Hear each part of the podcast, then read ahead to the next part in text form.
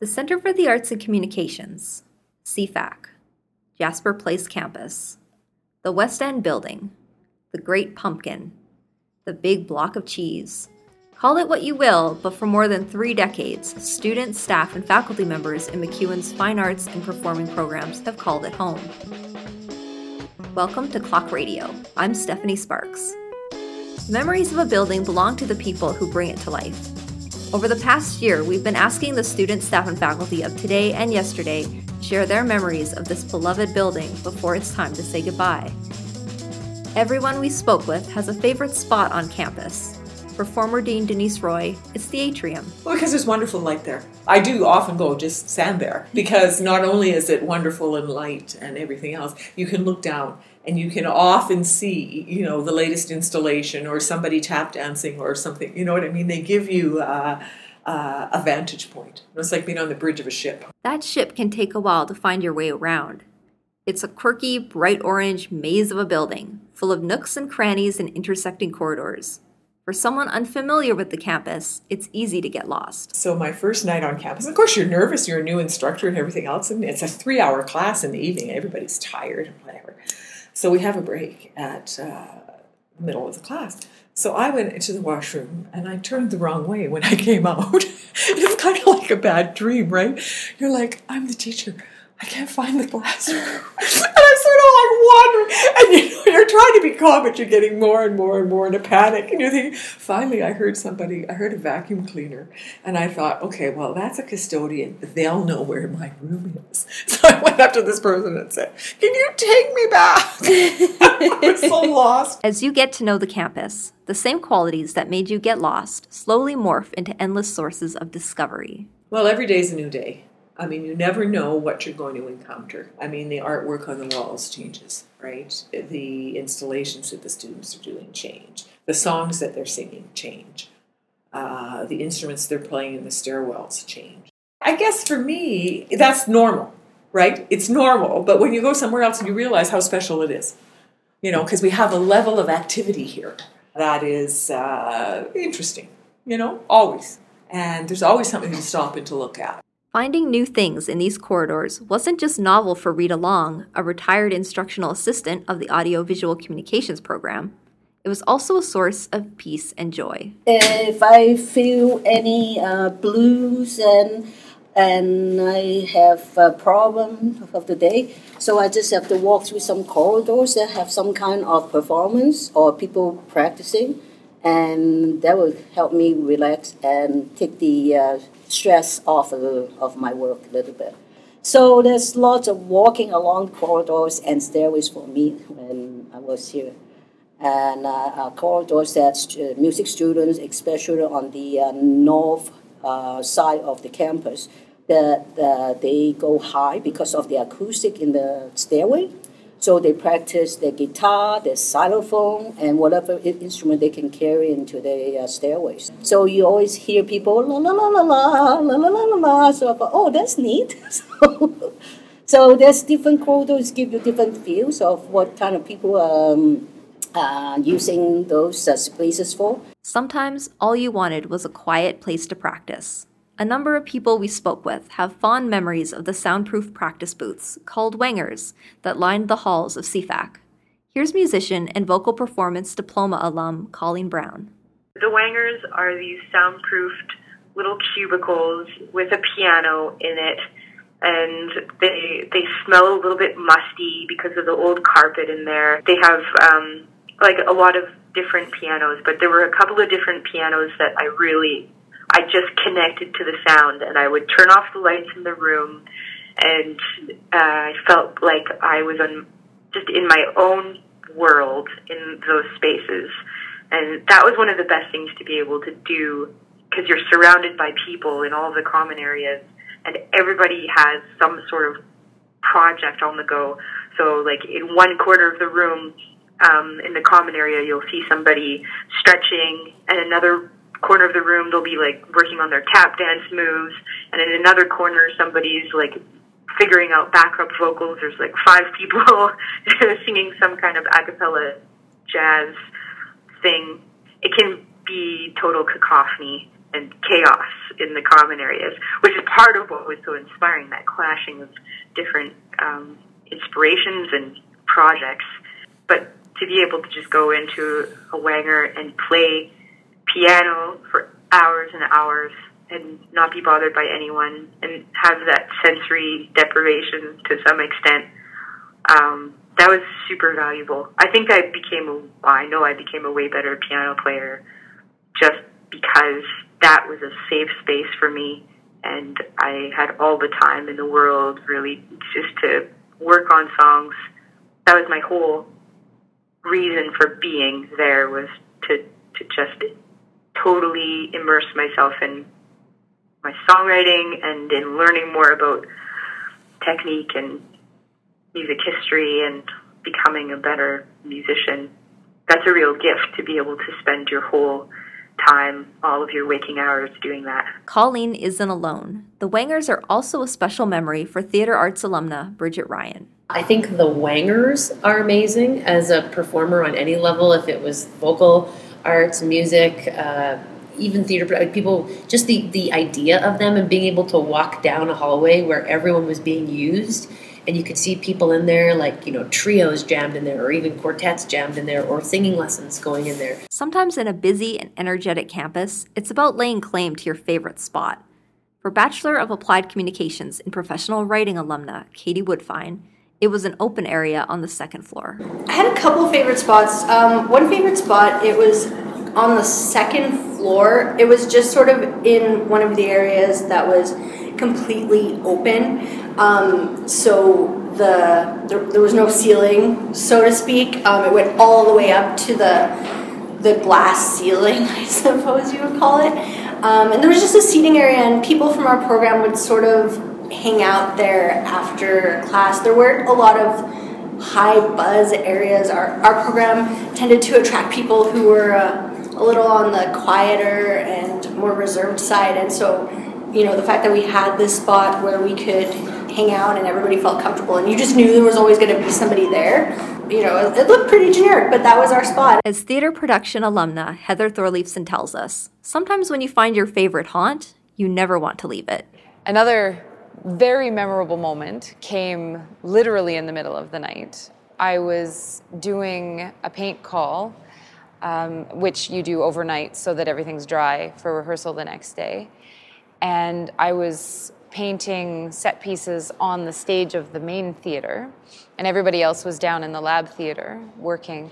And I saw the ghost because the Haar Theater has a ghost.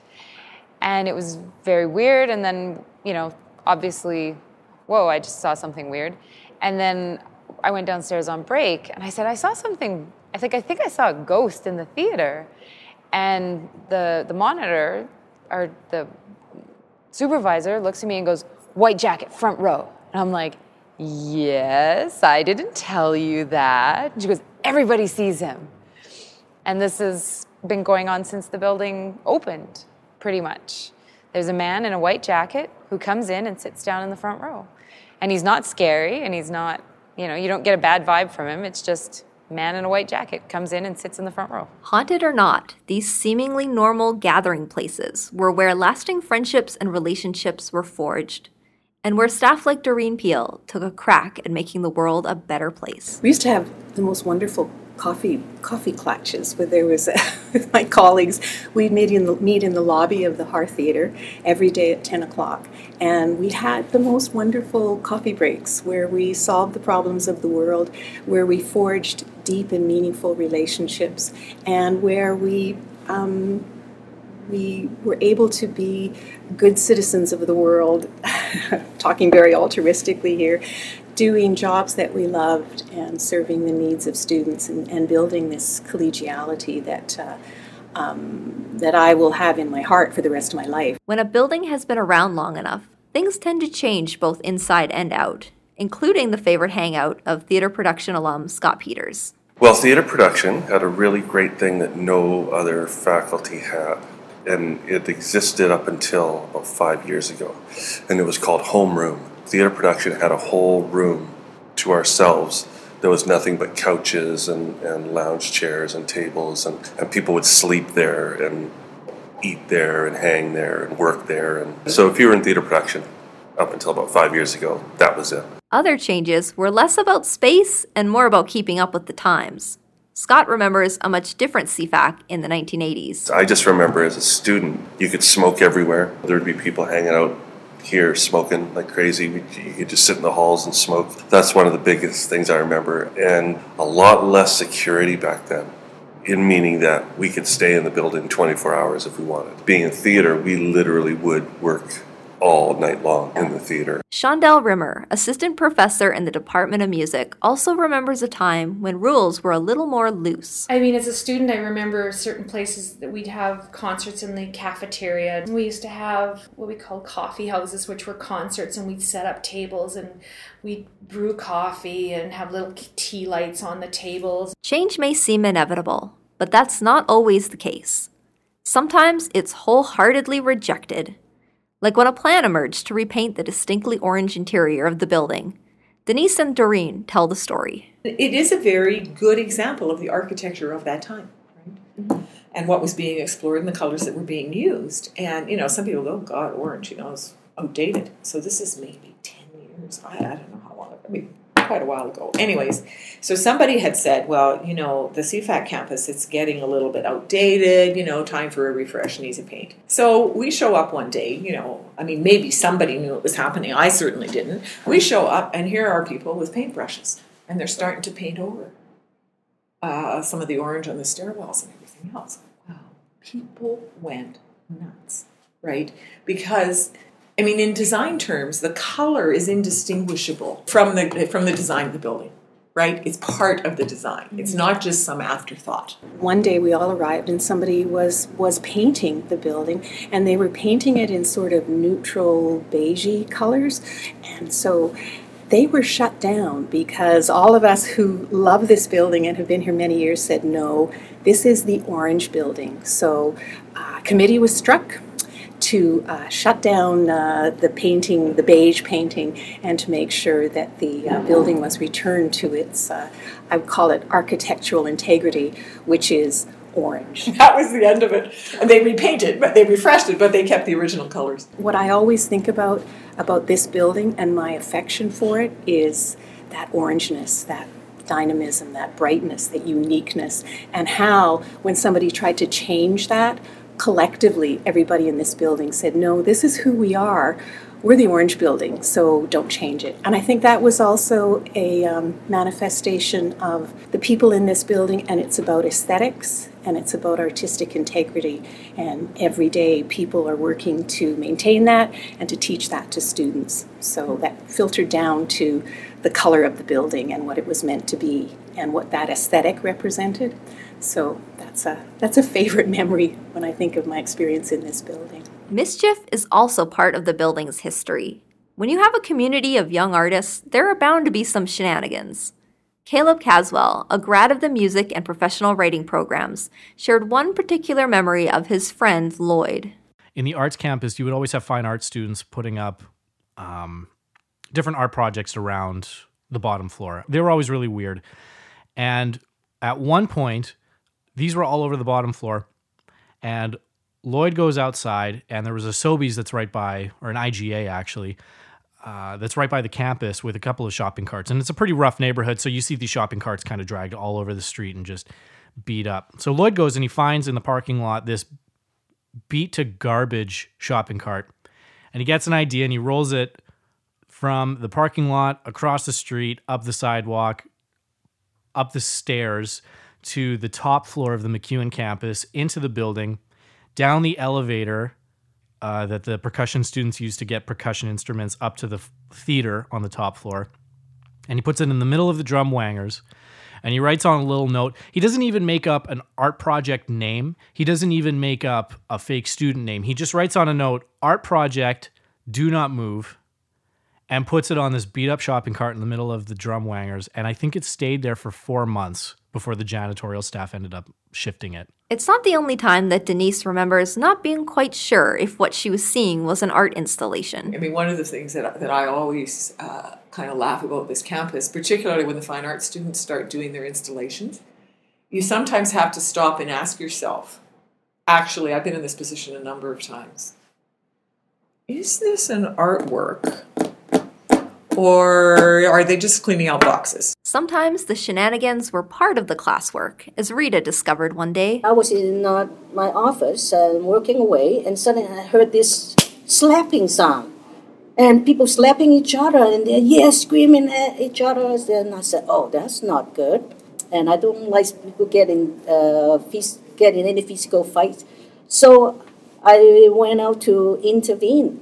I said, "Come on, and um, this is not the way to uh, behave." And they said, "Oh, I'm so sorry. I'm so sorry." I said, "What?" Oh, we're just practicing our lines. so they was left in the delivery line for the play they are practicing. So next time, if I hear something different, I'll stand and watch and make sure they are actually fighting and not practicing. Sometimes things really do go wrong. Really wrong.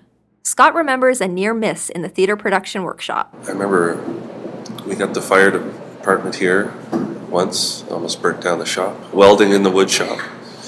But it was back, the, the shop that is a shop now was a gymnasium.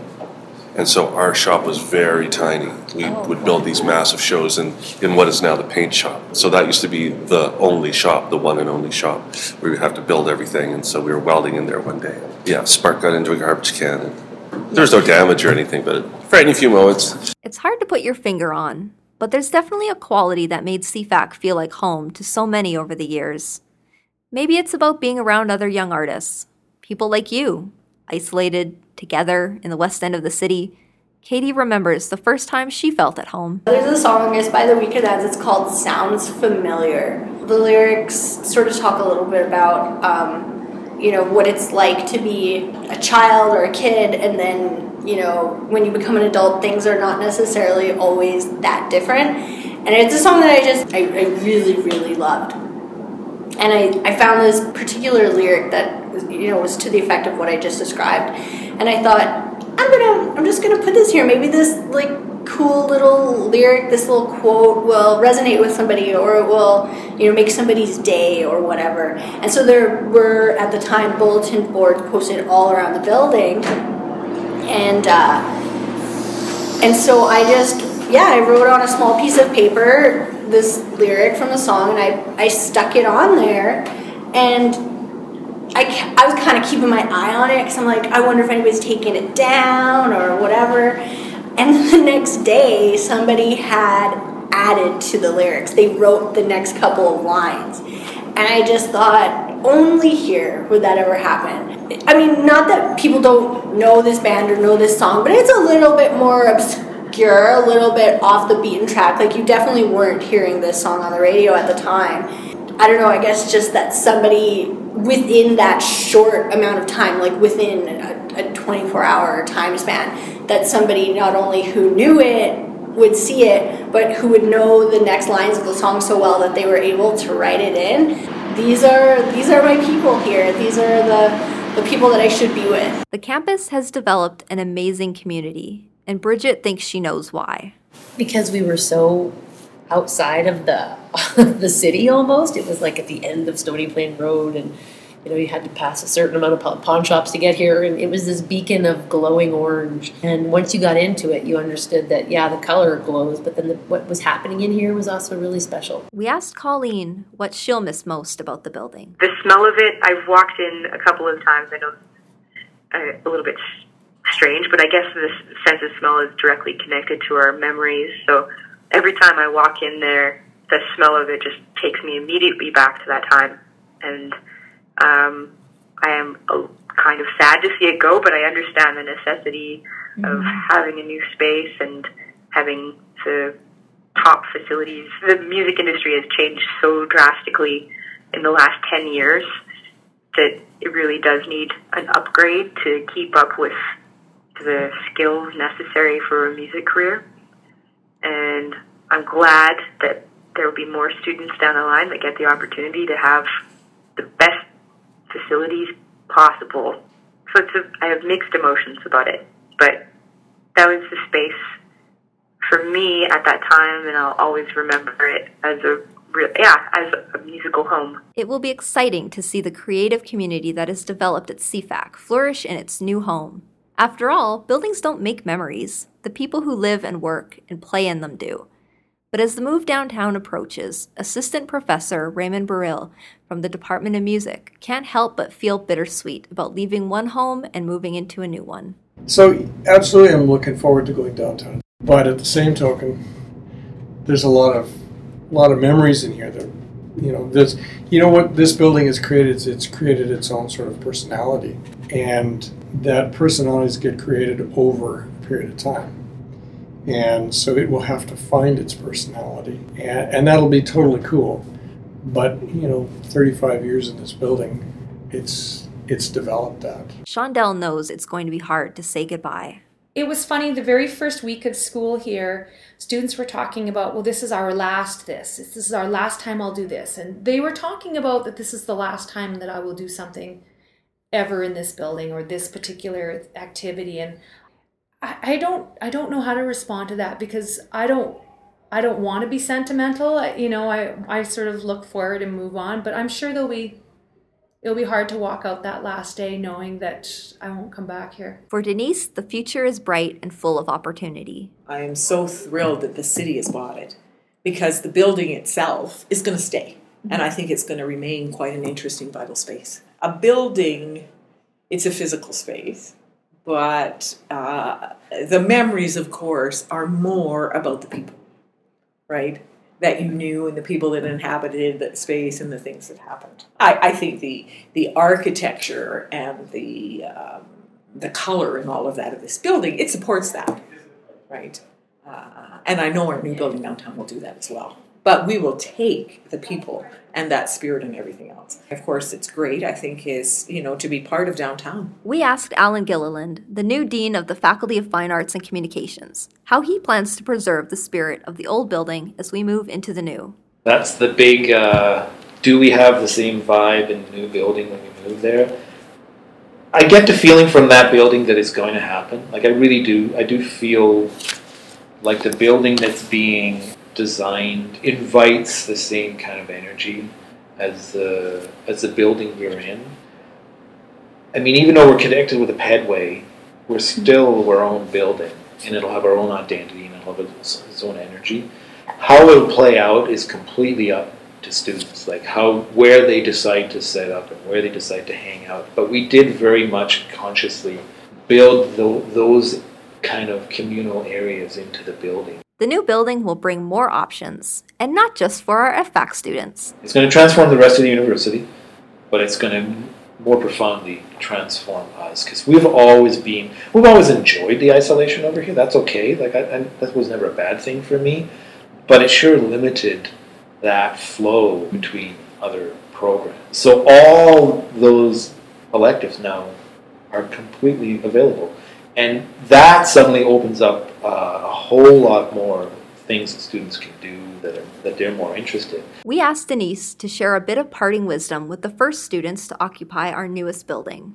It's to bring the spirit of community with, along with them, where people know people, people collaborate, people support each other. Yeah, well, and I know they will. It's not. It's not a message that I have any doubt uh, that people will do.